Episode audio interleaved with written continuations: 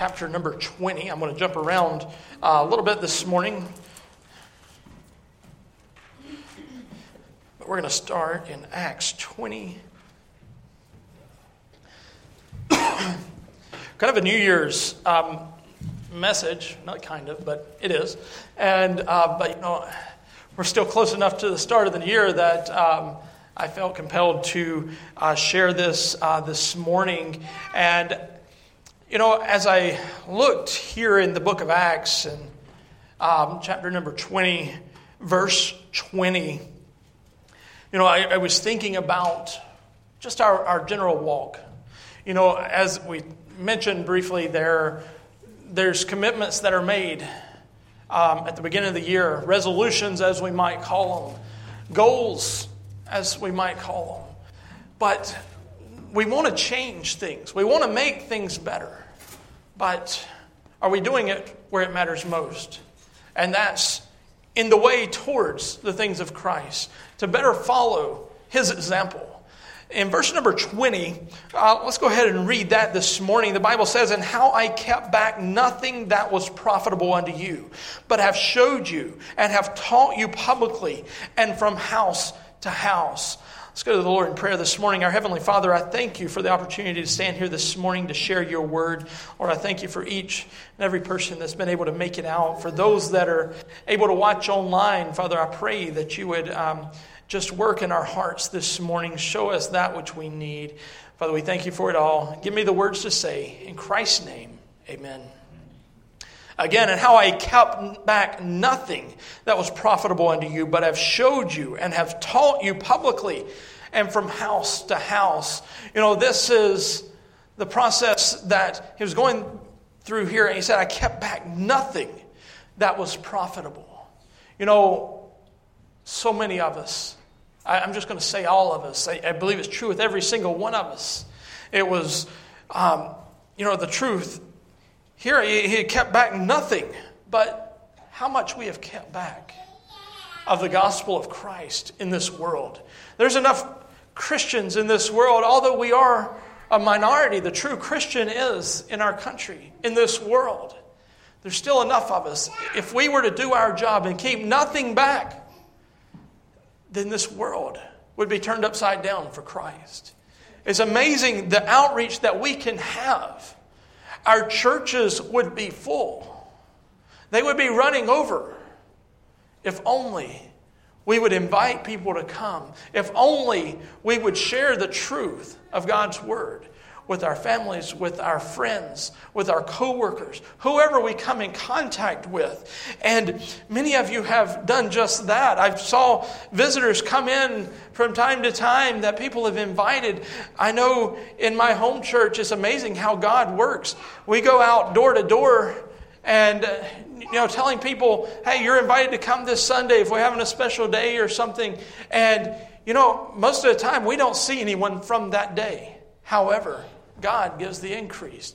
We see that people have come in that we've never talked to. Or we see people come in and say, You know, you invited me a couple years ago and I found this invitation card and thought I'd come in. You know, I hear these, these, these stories all the time from churches that I'm in, and I've been through close to 300 churches in the past three years as we've been on deputation, raising our support to come out here. And just what people said, it amazes me what God does. But in reality, why does it even amaze me? You know, He's promised these things. But, you know, I think what may be more amazing is to actually see people doing what God has told them to do. Because that has become the minority, minority among the church members.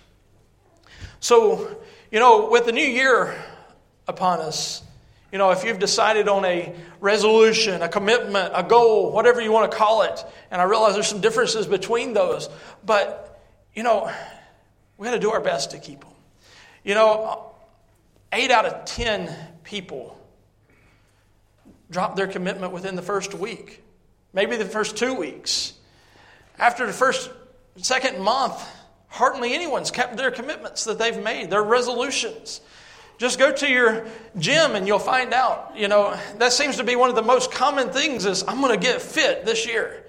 The first month, you know, I used to have a gym membership, used to. And, you know, I did that. I went for the first couple months and I was done. I got back into it again and, you know, did a little better, spent a couple years going regularly. And I would avoid January and February a lot because there's so many people in there that didn't know what they were doing. It was just hard to do anything. And then, you know, by the end of February, it was kind of back to normal. But we see that in so many different areas of our lives. Um, you know, biblically speaking, we, we see people start the new year, they'll pick up one of those checklists of going through the Bible in a year. You know, that some people can do that. I don't do that. I, I have a problem with that because it takes me a while. I'm a slow reader to start with for me to really grasp what's going on, as I, I, tell my family, you know, when I'm reading, I read a cha- chapter three times. So by the time I get through the Bible once, I've read it three times. Um, but it takes me that long to comprehend what's going on. Um, so that, that's just me, and that, you know that's where I'm at. But um, so the yearly plan, not necessarily for me, but you know some people do great with that. If that's you, great. Um, whatever method I think, you know, being in the Bible needs to be one of our commitments. And um, I want to talk this morning, though, about three of those commitments. Three areas of our life that need to change in focus. The title of the message this morning is Living Our Life in Gospel Focus. And, you know, as we think we're just, um, what, 16 days into 2022 now. Many of those resolutions have already went by the wayside. Many of the commitments for Christ have already gone by the wayside. You know, in churches, we see people come down to the altar. They make a decision for Christ. Many times, by the time they get home, it's already gone. How many of you, by the time, and don't answer this question, but to yourselves, how many of you, by the time you get home on Sundays, really have to think about what was even preached that morning. You know, I've been there. We're so into it that we don't even remember it three or four hours later. You know, that's unfortunately probably the average Christian. That's why this world looks like it does. So I ask the question where is your focus today? Where is your focus for Christ? Where is God's plan for your life? Where is it at on the priority list? Have you made a commitment? It's a commitment that has to be made daily. The Bible says we're to die daily, die to self daily. It's a daily commitment. The commitments we make towards God have to be done daily. Otherwise, they will fall by the wayside. But I reiterate verse 20, and how I kept back nothing that was profitable unto you, but I've showed you and have taught you publicly and from house to house. You know, we see the things that were done here. It's kept back nothing, showed you, have taught you publicly, taught you house, from house to house, they've taught. This is like the super Christian in our minds, right? You know, or, or the pastor, even better. We say, okay, that's the job of the pastor. That's the job of the deacons, the assistant pastor. That's not for me. But reality, that's what we're commanded to do as Christians. Let's turn over to 2 Timothy chapter 2. You know, I, I, think, I think these commitments that I want to show you this morning, they're not going to be anything new to you, but they're going to reiterate a couple things that I believe will help us get to that point where we hold nothing back. First of all, there's a commitment to the Bible, a commitment to the Word of God. In 2 Timothy chapter 2, verse number 15, a well known verse, one that's often quoted, the Bible says to study Study to show thyself approved unto God, a workman that needeth not to be ashamed, rightly dividing the word of truth. There's a lot in that verse. But we're commanded here. This is, of course, the Apostle Paul writing to Timothy. He's telling him as a pastor, hey, you've got to study to show yourself approved unto God. You've got to be a workman in the scriptures. You, have got to work at this. You've got to study. You've got to work at studying. And as you do it, you need it not to be ashamed. You've got to rightly divide the word of truth. And, you know, those aspects are missing in a lot of churches, a lot of pastors. But this goes beyond the pastor because why does it stop there? We're all commanded to be in the Word. We're to meditate on the Word day and night, the Bible tells us. So if we're doing that, we've got to be in the Word every day. We've got to have something to meditate on, right? We've got to be there. Something, we've got to have, take time in the Word where it just jumps off at the page at you. And God will give you those moments if you're dedicated to it. But again, he says, study to show thyself approved unto God. You know, your approval is by God. No one in this room, maybe you've got an accountability person that you go to and they ask you, hey, well, have you read today? What have you read today? Did you get anything out of it? And those are great to have, but your accountability is to God. Your approval is by God. You know, as your special singers, they, they come up and do special singing. You know, if we realize this point, our approval is only by God. I think there'd be more that would come up here and do it. I, am as guilty as anyone. Of course, you heard me sing. Um, maybe a little bit reason there, but we sing unto God. We sing to an audience of one. And you know, that audience of one, he's the only approval we have. We're not seeking, I'm not seeking your approval for standing here and preaching today. I'm not seeking your approval for how I sung up here. You know, and that may be a good thing. But um, nonetheless, we've got to seek God's approval alone. Because when we start relying on the approval of everyone else, we're going the wrong direction. You're going to hear comments, man, he can't carry a tune in a bucket. Um, you know, you're going to hear those things. It's going to discourage you. Um, you know, when I first started preaching, uh, there was someone in my home church, they, would like to tell me, well, you know, you could have added this or that to it. Oh, that's nice.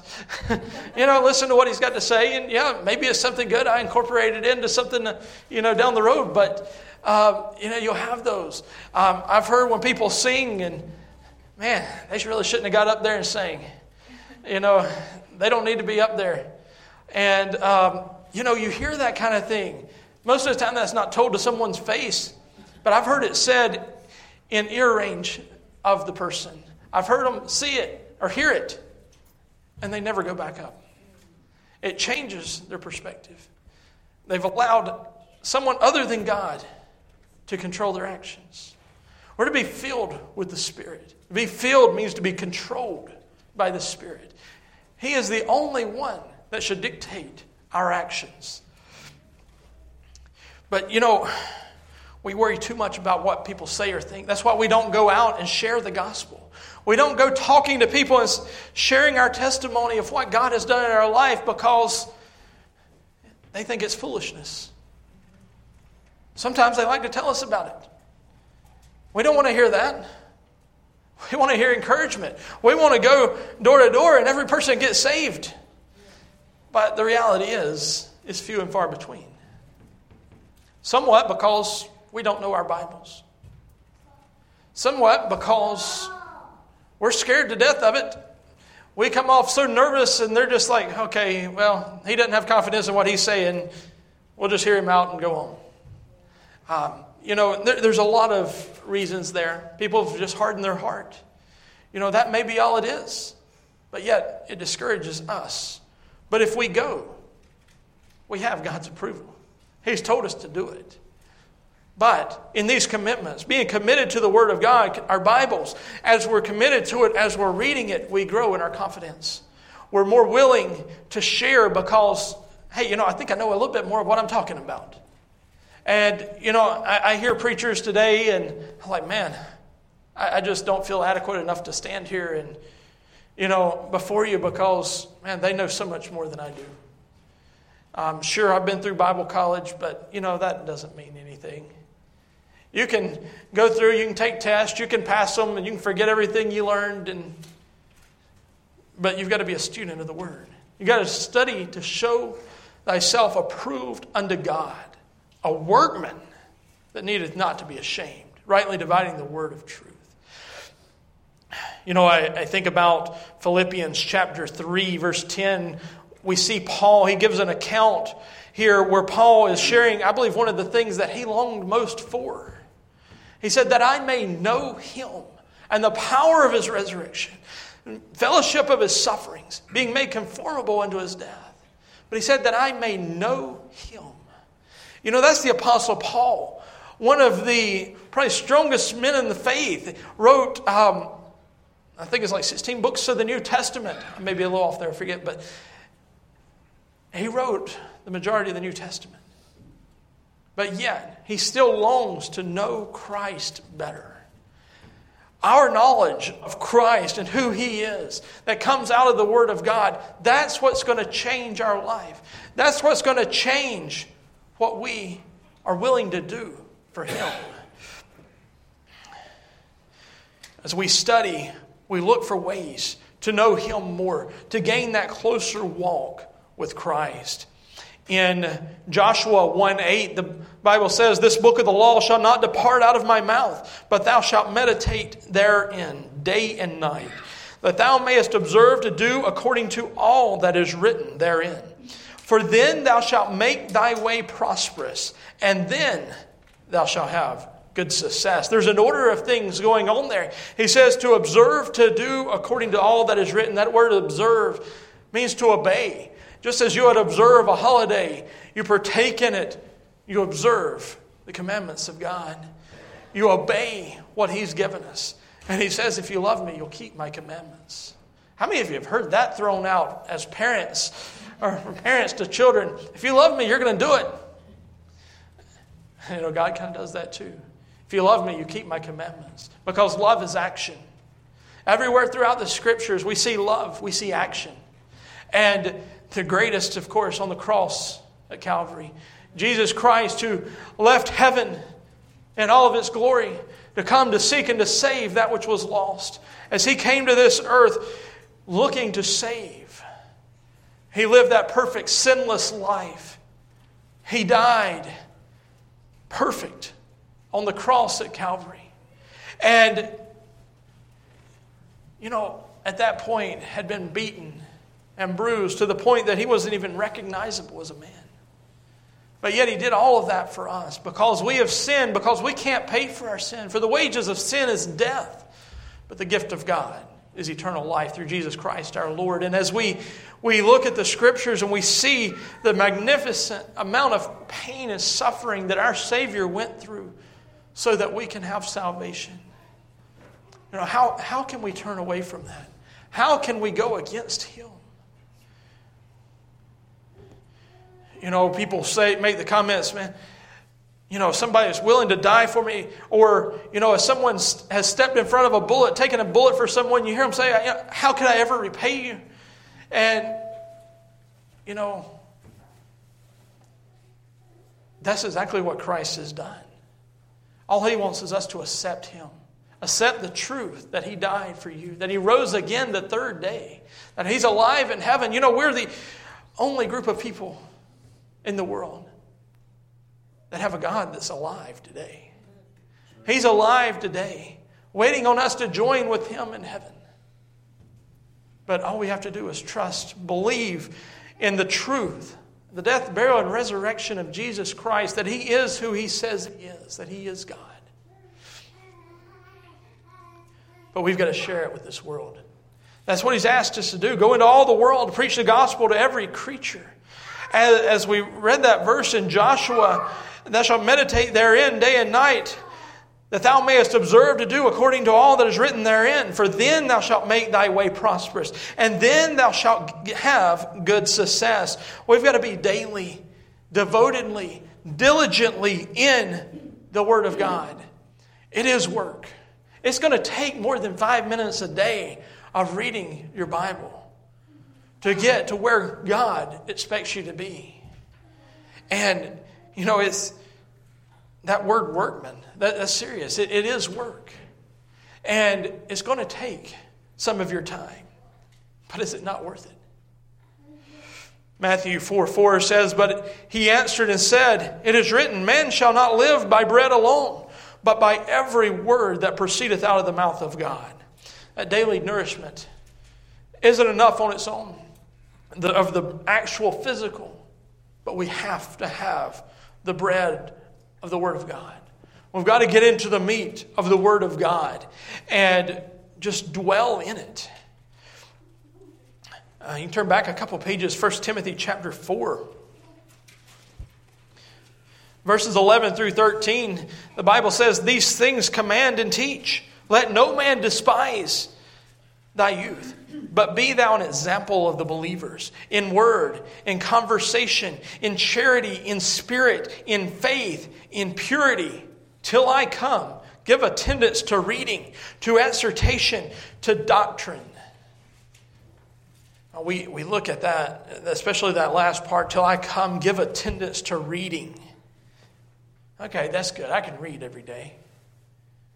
I can read a couple times a week. You know, we, we start falling back on it even there, but, you know, to reading, to exhortation. You know, as part of the church, we're to exhort one another, we're to lift up their spirits. You know, there's, there's churches that went completely online over the past couple years here, and you know they're not able to see each other in person. They're not able to do the exhorting part. But that's what the church is all about. It's exhorting one another, and you know we've got to be together to do that. That's part of the importance of church, and that's just part of it.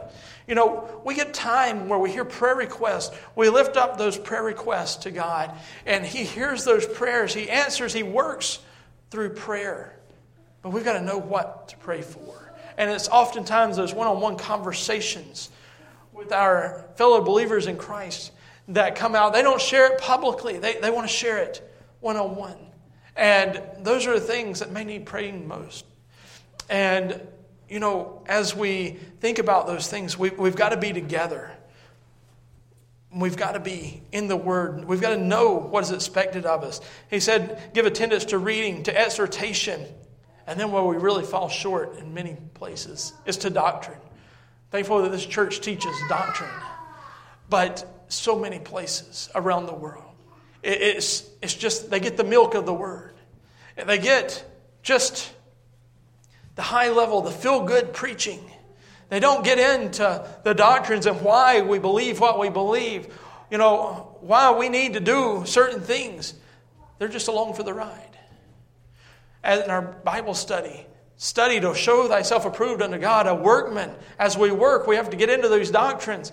If you don't know why you believe something, you need to study it out. You need to figure it out. Ask your pastor to help you with it if you need to. You know, ask somebody in the church. Be careful of going out on the internet to find it. I will throw that out there. But we've got to give attendance to reading, to exhortation, to doctrine. As Paul was telling Timothy here, you know, this is a command to teach his people. We can take it as a command to share what we've learned with those around us. You know, if, if you're working your job and you got your lunch break or whatever, you know, maybe it's a time that you just start throwing in these little pieces. Man, you know, God's been good. He, he taught me this. And just throwing in things here and there. You know, as I, I used to work for a Food Lion grocery store on the East Coast, and I worked in the corporate office there as a software developer, but go out with lunch. Some of my teammates are, you know, just people in the area there that I knew was working with or whatever. And, you know, you, it's hard to get too deep in some of those conversations, but some of them we really got, got into some detail because maybe they didn't believe for a certain reason. And you can start breaking some things down and showing them, you know, this is why I believe what I believe. But if you're not in the Word, you can't do that. Because so many times someone will say, well, you know, what, what about baptism? You got to be baptized to be saved. You know, if you start going down that road and they start thinking that, it's like, you know, it could be as simple as, well, what about the thief on the cross? You believe he went to heaven? Most of the time, well, yeah. Was he baptized? No. Well, he can't be in heaven then, according to you. You know, it may be something simple like that. And, and of course, you can get deeper there, but there's so many aspects that you've got to know the Word of God. The Word is what will change our lives. It's what will change the lives of those we're witnessing to. God has promised that we will have direction that will grow through the reading and the study of His Word. Psalm 119 and a couple verses there, several verses that really point to this. But in verse 105, the common verse, Thy word is a lamp unto my feet and a light unto my path. You know, as we're reading on our daily basis, as we meditate on the word, it's like if you just imagine shining a flashlight down in front of your feet. You know, that's about what God's given us. He's not holding that flashlight out so you can see 100 yards in front of you. He's showing you right here. It's a light unto you, a lamp unto your feet, a light unto your path. And that's kind of an immediate path. And He's not giving you what you need three weeks from now. He's giving you what you need for today. Tomorrow, He'll give you what you need for tomorrow. And we've got to realize that without being in His Word daily, we don't have the light shining as we need it. We may walk down the wrong path because we don't know where it's shining. If we you jump down a little bit further, verses 9 through 11, this you know shows how the word of God changes us. Wherewithal shall a young man cleanse his way? By taking heed thereto according to thy word. With my whole heart have I sought thee. Oh, let me not wander from thy commandments. Thy word have I hid in mine heart, that I might not sin against thee. It's the word of God that will change us, that will cleanse us. But we've got to be willing to change. It's never too late to commit to the Word of God, to start reading it, to start studying it, to start meditating in it. The battles of our life will be defeated through the Word of God. We will have victory in Jesus through His Word. We've got to be committed to the Bible, but we've got to be committed to the battle. Turn with me to 1 Samuel chapter 3.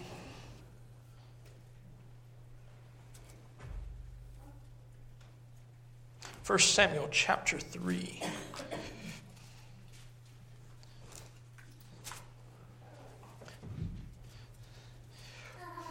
When we enter the battle, it's critical that we keep our weapons close to us. We keep our weapons sharp, keep them ready. In the passage we're about to read, Samuel's entered the picture. He was born after Eli had blessed Elkanah, his wife, and he had requested of the Lord to give seed of the woman for the loan which he had sent, that he had lent for the Lord. Now, the Lord provided 500% interest on that. 500% interest on the loan for the five children that were born. You know, God, oftentimes, He'll go above and beyond what we ask or think. If we're willing, if we're in His path. But Samuel was in favor with God, he was in favor with men before he even knew the Lord. After God had called upon Samuel three times while he was sleeping, Samuel heard. He responded to God, knowing who he was. And we saw he called him, he called him Lord. In verses um, 16, then Eli called Samuel and said, Samuel, my son. And he answered, Here am I. And he said, What is the thing that the Lord hath said unto thee? I pray thee, hide it not from me. God do so to thee, and more also, if thou hide anything from me of all the things that he said unto thee. And Samuel told him every whit, and hid nothing from him.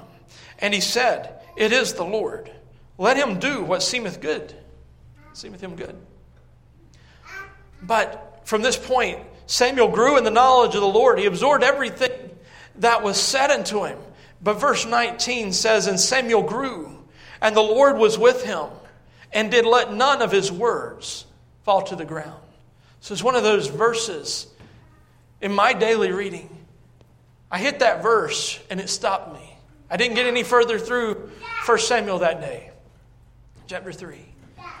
Verse 19 hit, and that's where I stopped. And God started feeding me through that verse. He started showing me things through that verse. But we have to be committed to the Bible. before God's going to start showing us these things. He did let none of his words fall to the ground. What does that mean? What does it mean to let his words fall to the ground? You know, that term literally means to be rendered useless. How do we let the Word of God be, re- be rendered useless? Well, if we don't do anything with it, it's useless, right? You know, this reminds me of how often I've personally let the Word of God fall to the ground. It was a shot the day that I read this. You know, God hit me hard with it. How many people have you let slip by that I've told you to talk to? We get scared. We think, man, this person's not going to be accepting. They're, they're not going to listen to me. And you make up every excuse in the book to go the other way. Or maybe he's told you to talk to him and you just try to, okay, I'm just going to slip him a tract. I'm not going to talk to him. You know, we make excuses to stop short, come up short, to let the Word of God fall to the ground. Now, the Word of God, as we share it, the promise of the Word of God is that it will not return void. The words of the Lord will not return void. And we've got to believe that. We've got to trust it as we share it. We may not see the results in the moment, but as I made mention of earlier, someone comes to church and said, You know, I got this tract on my door eight years ago. I found it the other day as I was cleaning things out and thought, you know, I need to make some changes in my life. I think I'm going to go at church and see what it's all about. Heard people coming to Christ so many times through very similar scenarios. Even one guy from our home church, um, one of our pastors that had passed away, he, he had told one time, said, handed the tract to a person, they crumbled it up and threw it in the trash can. Later that night, God convicted them, went and got it out of the trash can and flattened it back out and laid it on a shelf. And literally, five years later, picked it back up and got saved just from reading the. Started coming back to church. And, you know, there's story after story of these accounts that have really happened because the Word of God doesn't return void. But if it doesn't get into their hands, how do they know? You know, that term fall to the ground again, it's like being rendered useless. If you were going into battle, you let your sword get knocked out of your hand, it falls on the ground, and you just stand there and hope you don't get slayed. You know, it's rendered useless. It's doing you no good. You might get killed. You might get maimed. You know, something bad's going to happen. If you're out in the woods going to chop down a tree for firewood, you leave your axe, your chainsaw, whatever back back at home, and you realize that when you get out to where you're going, maybe you've rode out on your four wheeler or whatever, and you realize, oh, it's not there. Then drove a mile out to get to it. By the time you get back, maybe your fire ran out. Hopefully, you haven't neglected it that much, but you know, it's rendered useless. A chainsaw is doing no good sitting there in your house. But you know, the Word of God as you've left it laying on the ground, how many times have you came in contact with someone that next day, that next week, they've passed on? We don't know if they were saved or not, but how many people have went to hell because we haven't told them the truth of God's word? You know, I, have I've been convicted before in the middle of the night that I need to call someone. Now, the person I'm thinking of, thankfully, has gotten saved since. But there was about 10 years gap between this night at 2 a.m. God prodded me to call. I didn't call because it's 2 a.m. They're going to get mad at me. They're not going to be receptive to God's word at 2 a.m. Now, the next day, I found out that this person was awake couldn't sleep that night. They would have been wide awake at 2 a.m. But I let the Word of God lay on the ground. Again, thankfully, this person saved today. But, you know, it's never too late to pick it up. and share with the next person. You know, that sword that's left laying on the ground, yeah, there can be some problems in the meantime, but we can still pick it up. Now, it may be that we were taken out in between. And we lost opportunity to advance. But if we can pick it up again, it still has the same power that it did before. We can pick it up. We can still slay our enemies. We can still go back and get that chainsaw and go cut that wood to provide the heat for our family. We can still pick up the Word of God and start today and go out into this world and share with our neighbors, the ones we come in contact with on a daily basis. We can still go out. We can still make effective the cause of Christ. But while it's laying on the ground, who has been left by the wayside? Who is condemned to an eternity in hell because we didn't take the truth to them? Back in college, there was an evangelist out of Chicago that had came and he was teaching a module in uh, the college there, and he was sharing that he had preached down in uh, southern Florida at a church, a, a big church there, and they had a lot of migrants and so forth. And there was a couple there that had uh, come from a small town in Africa. I forget where it was, but just a small village. They had moved over to the United States, and someone had knocked on their door and got them to come to church, and they got saved. Just a young couple. And he was this guy I was talking to. He, was he had been talking to the pastor, and the pastor was sharing this story. It had just happened a couple days before, and he said they came into my office and shared that they had got saved, and we were we were excited about it. And then they asked, "But what happened to my dad? He died a couple months ago, right before they moved to the United States." Said if they would have heard what we heard here, if he would have heard, he, he would have trusted. He would have got saved. Now, we don't know the truth of that. We'd like to think if people hear it, they're going to get saved, but not always. But he said, what I didn't tell him, he said, the pastor did, he said, uh, there's a couple in our church that several years before, they had both been through Bible college. Got engaged during Bible college. The, the man, he had been called to this particular village in Africa. He was planning on going the whole time. He was dating this girl and never told her about it. He um, got to the point of marriage is still never said anything. After they graduated, they got married. It was on their honeymoon that he said, You know, God's called me to this, this village in Africa. We need to start raising some support. And she looked at him and said, I'm not going. You haven't told me about this. It's like, I'm not going to Africa. I'm not leaving the country. And today, he teaches Sunday school, and she does as well, right there in that church, but would never go. The gospel got cut short, frankly, because of stupidity. But, you know, you've got to share that kind of information. But, you know, that's my opinion, but regardless, it was a situation where God had someone lined up to go and tell, but it fell to the ground. It was rendered useless because he wouldn't go. Wouldn't go where God had told him to go.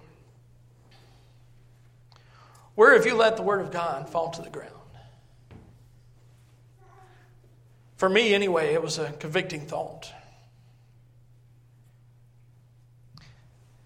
We've got to be committed to the battle. We've got to hold nothing back from those that we encounter. We've got to do what God commands us in His Word and do what He has called us to do. Again, don't let the Word of God fall to the ground. We've got to focus our life on Christ. We've got to be committed to the Word. We've got to be committed to the battle and committed to holding nothing back. As we turn back to Acts 2020, 20, that's where we'll sit for the remainder.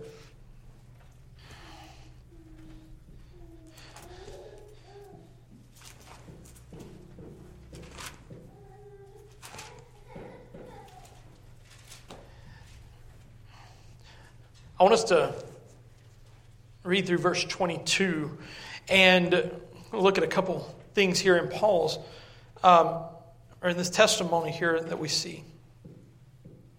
And how I kept nothing back that was profitable unto you, but have showed you and have taught you publicly from house to house, testifying both to the Jews and also to the Greeks, repentance toward God and faith toward our Lord Jesus Christ. And how now, and now, behold, I go bound in the Spirit unto Jerusalem, not knowing the things that shall befall me there. You know, Paul was being led, he would say he was bound in the Spirit unto Jerusalem. He was being led by the Spirit every step of the way. But as we, we look at a couple of things, he said, I kept back nothing that was profitable. Kept back nothing that was profitable. The Word of God is what's profitable. It is what does not return void. He said, But I have showed you, you know, and taught you. You know, sometimes it takes more than words, it takes our actions. They visibly see what's going on. You know, Paul's testimony, it was complete, it was profitable. He, he had showed it. His testimony was clear. And as he went house to house, we see that he taught publicly, but he taught privately as well. In every situation, we've got to be prepared to share the truth of God's word. He said it was testifying both to the Jews and also to the Greeks. His testimony was to everyone. He didn't let it hold him, hold him back. You know, as I was sharing in Sunday school this morning about our testimony and how God has called us to start a church in Butte, um, you know, I was telling about just the perspective that so many people had toward the city of Butte. I, I was out here in 2019 and 2020, or 18 and 19, sorry. And I was out here for a month each year in August and September. And the first year as I was out here, everyone's like, why in the world do you want to go to Butte? Why Butte? You're not going to last there. The people aren't going to like you. They're, you know, you're, just not going to make it. It's a city that I, you, we must really be called to because no one's going to just go there of their own free will. You know, I've heard all kind of comments like that, and you know, as I, I was going through those, I was thinking, whenever I was first here, trying to figure out where God wanted me, I had called six or seven pastors. I had asked them basically one question. I said, if you were to plant a church in Montana, where would you go? Every one of them said Butte. I asked why Butte, and they're like, well, you're just going to have to go find out on your own. I talked to someone in the church that I was based at during that time, and they're like, You don't want to go to Butte? That's a dirty, ugly city full of crime and drugs, and you don't want to go there. It's like, okay, well, I, I, don't know where else to go. I feel like God's leading me to go, so I'm going to go check it out. And uh, that day, He didn't even let me get into the city before He showed me. As I go over the Continental Divide and start, start down and see the city he gave me the verse out of Matthew 9 28. But when he saw the multitudes, he was moved with compassion on them because they fainted and were scattered abroad as sheep, having no shepherd. And you know, 37,000 people isn't necessarily a multitude and a person from East Coast life, you know, a state of 10 million people in North Carolina. But I had been in all these small towns and places like Ennis and here and Three Forks and so forth. And that day, you know, God spoke to me through that verse. He spoke to my wife and showed us we needed to be there. And after that first year of coming out for a month, the next year, kind of got over that hurdle. Realized that the reason I was here is because God, through His Word, showed me that I needed to be in Butte. Because I can stand on His Word. I've not let those comments bring me down. If it wasn't for him giving me his word, I probably wouldn't be here today. But I said that to say Paul's testimony was to everyone. So many people's like, it's not worth it to go there. They're too far gone. But you know, as I was sharing this morning as well, I have not met one person that has not been accepting of, accepted of us. Everyone has been, you know, willing to talk to me, hear, to hear what I've said. When I've been able to share the gospel with them, they hear what I say. You know, yeah, sure, I had one say, yeah, well, my, my daughter needs this. And I'm thinking, what about you? But, um, you know, they take one of my Hope for Butte cards that um, we're passing out with the gospel on it and so forth. And, you know, there's a lot of perception. Perception keeps us from doing what God wants us to do. But if we stand on God's word, we can go in knowing that we can have victory in Jesus. You know, God may have me in Butte for one soul, but He may have me there to build a church and see many souls. And I pray that's what it is, but whatever the Lord's will is, that's what we're here for. But he went to all the Jews and the Greeks. That's typifying all men. It's the Jews, the Greeks. The Jews were the Pharisees, the Sadducees, the more the formalistic type, the religious, free-thinking group, whereas the Greeks, they represented the culture, the science, the arts communities, the, the worldliness of every age. That's, it's representative of everyone. That's the point. But what is the message? In, um, in this verse, it says repentance towards God and faith toward our Lord Jesus Christ. Paul's testimony was complete, profitable, it was clear, and it was to all that would hear. The gospel of Christ is the message. Repentance towards God. We've got to change from our unbelief to a belief in the one who can save, Jesus Christ. 2 Timothy 3 says in verse 16 and 17 All scripture is given by inspiration of God and is profitable for doctrine, for reproof, for correction, for instruction in righteousness, that the man of God may be perfect, thoroughly furnished unto all good works.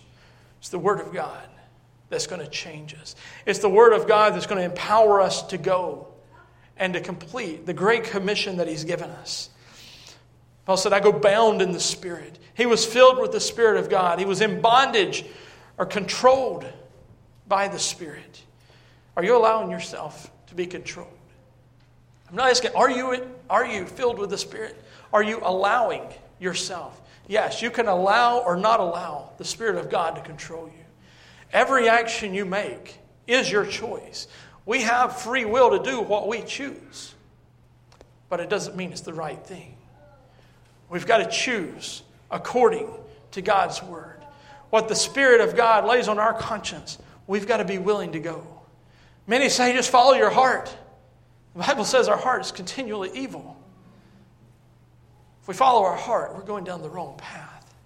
We've got to follow the Word of God. Whatever comes to our mind, we've got to match it with the Word of God and make sure it is the truth. Because Satan will use that to lead us astray. How does your testimony measure up today? And not to Paul, but to the example of Christ.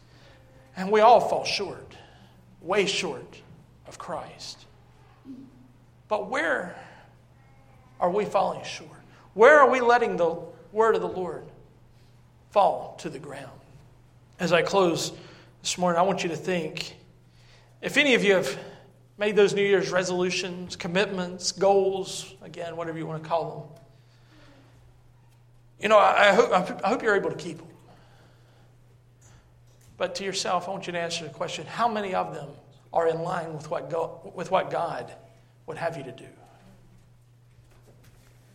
If they're not, you know, it's not too late. Yeah, the, we're what, 16 days into the new year, you can start today. It's not too late. We've got to make God the priority. Ask Him to show you where you need to change. And don't let your guard down.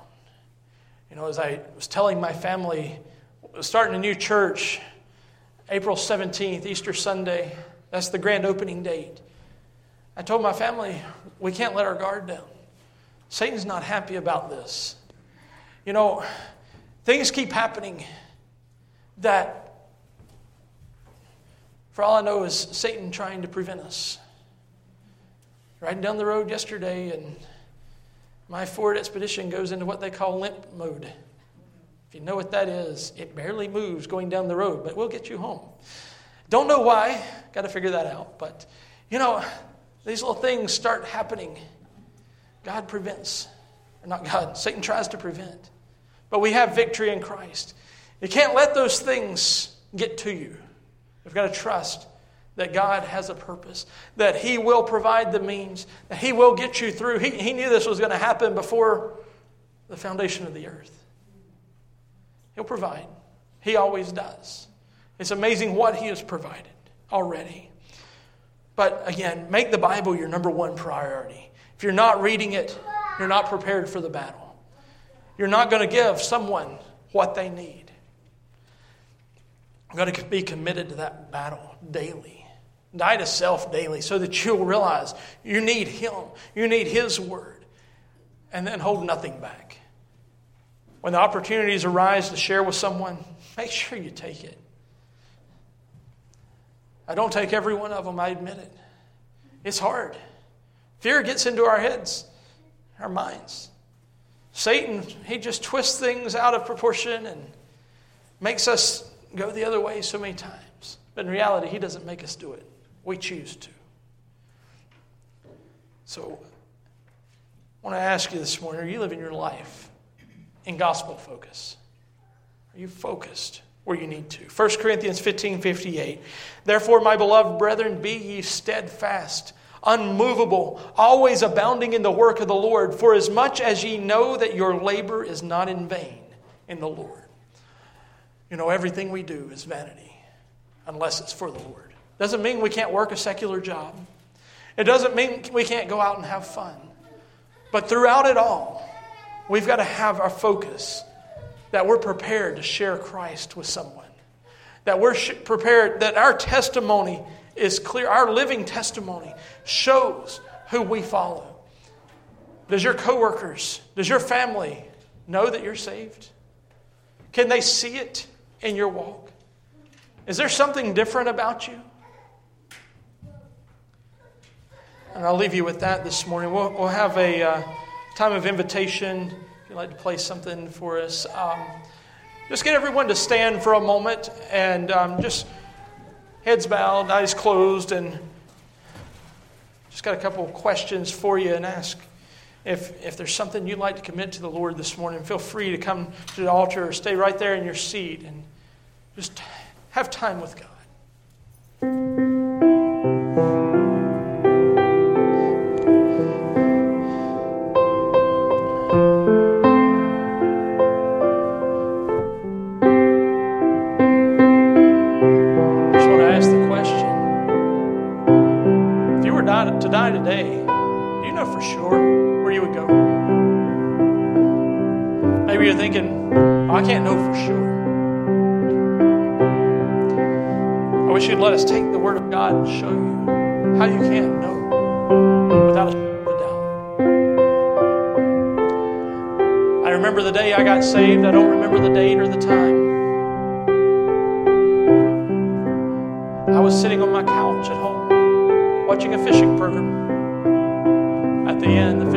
starts sharing the gospel.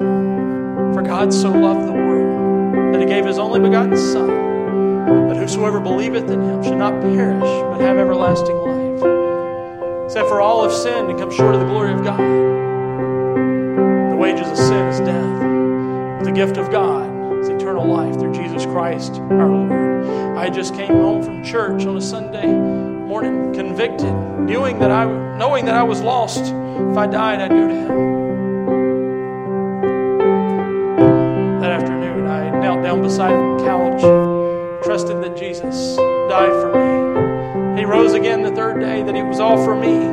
Don't remember what I was thinking exactly. I don't remember what I said, but I remember the moment, plain, plain as day You have a moment that you can go back to and say, Yes, I trust in Christ.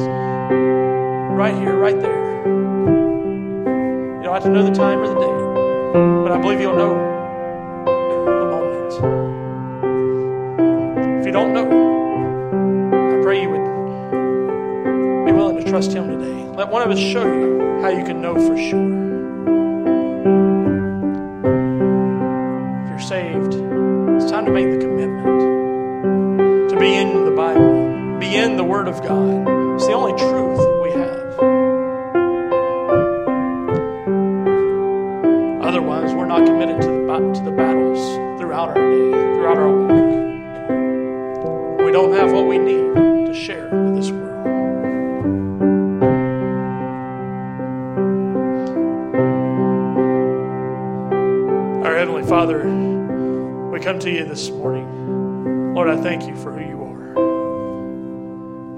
For those that are here this morning, those that are watching online.